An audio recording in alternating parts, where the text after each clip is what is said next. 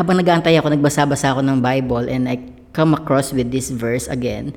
Alam niyo po bilang tao, parang innate sa, kan- sa atin, sa kanila, eh, no? hindi tao, innate sa atin yung mag-worry, di po ba? And that's also because of the feed ng ating environment or feed ng ating mga nababasa.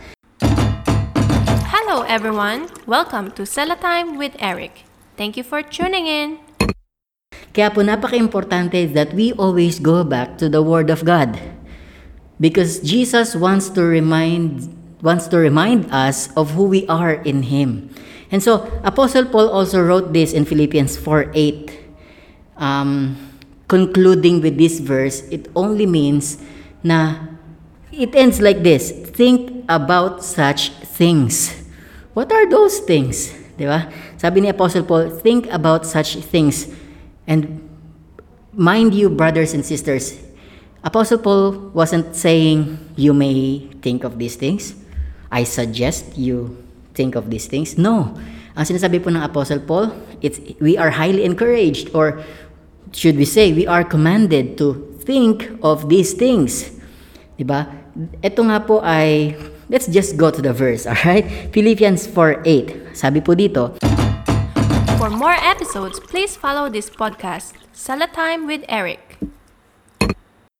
Finally, brothers, whatever is true, whatever is noble, whatever is right, whatever is pure, whatever is lovely, whatever is admirable, if anything is excellent or praiseworthy, think about such things.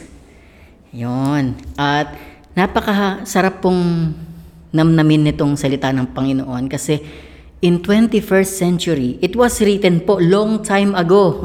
21st century na, pero napaka-importante na bumabalik tayo dito at tinitignan uli natin, ano nga ba yung true?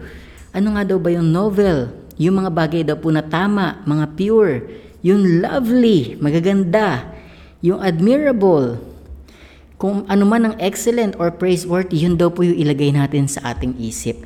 God knows that we're going to have a lot of worries in the world.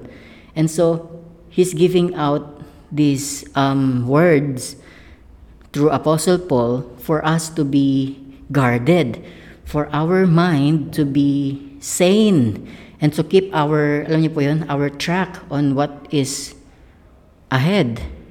Think of such things, yung mabubuti, yung mga magaganda, di po ba?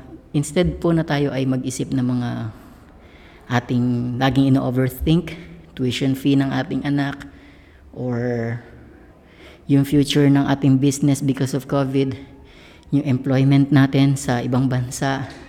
And all these, hindi po matatapos yan eh. Yung inyong investment na palubog na, hindi po natatapos yan. The Bible is saying that think of what is true, what is noble, what is right, what is pure, what is lovely, what is admirable. Think that Jesus has saved you already. Think that Jesus loves you so much and He has stored many things for you. And these things will exceed your expectation of you, of yourself, of your family. Let's think of the things na alam natin na beyond our control, pero alam niyo po yun, God is in control. Alam niyo po, si Lord ay Lord of the past, present, and future. Bago pa dumating yon, nandoon na siya. Want to be in the loop? You can reply to the question on this episode. Tayo po mga tao, we are trained or it's part of our history to survive. A life of survival. Nakakabit sa ating mga isip, sa ating mga genes na tayo ay aware na aware or alert na alert when something is going to happen. And that thing is something bad. 'Di ba? Kumbaga po ba, mas dala or mas innate sa atin, sa ating mga instinct, maging alerto kapag may mangyayaring masama. Di po ba? Kesa yung may mangyayaring mabuti. Kaya mas parang deep within our brain para po bang mas madali ituloy isipin yung mga negative things. Mas madali din ikalat yung mga negative things. parang ganun eh, no po? Because people in the past, that's what they did. They kept surviving, and their aim to live is to survive. The Bible, however, is telling otherwise. Jesus himself is telling a different story.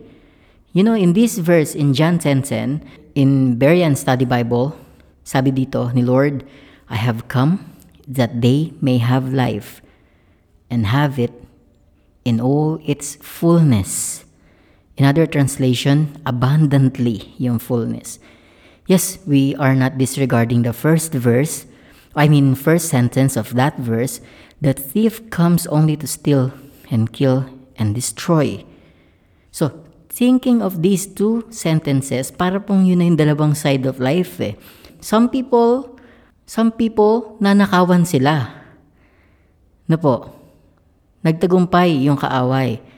While Jesus was saying a different thing, na dumating daw siya para magkaroon ka ng buhay. At hindi lang po ito yung buhay of survival. It's a life with all its fullness.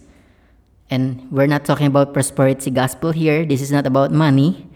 Although, that money thing is a small part of this kasi tungkol po ito sa abundance eh. It covers many aspects. Hindi po ito money, money, money lang. You know, it's also about your health. It's about your influence. It's about the territory na binigay sa'yo ng Panginoon. It's about the people around you. They are getting blessed by you. They see the light. Di ba? So, syempre, pinagpapala ka rin ng Panginoon with that aspect, yung tungkol naman sa finances. And alam niyo po yun, mas masarap kaya maglingkod sa Panginoon kung meron kang resources. Di ba? Wisdom yun eh, from the Lord eh. Hindi ikaw yung pabigat, ikaw yung bumubuhat.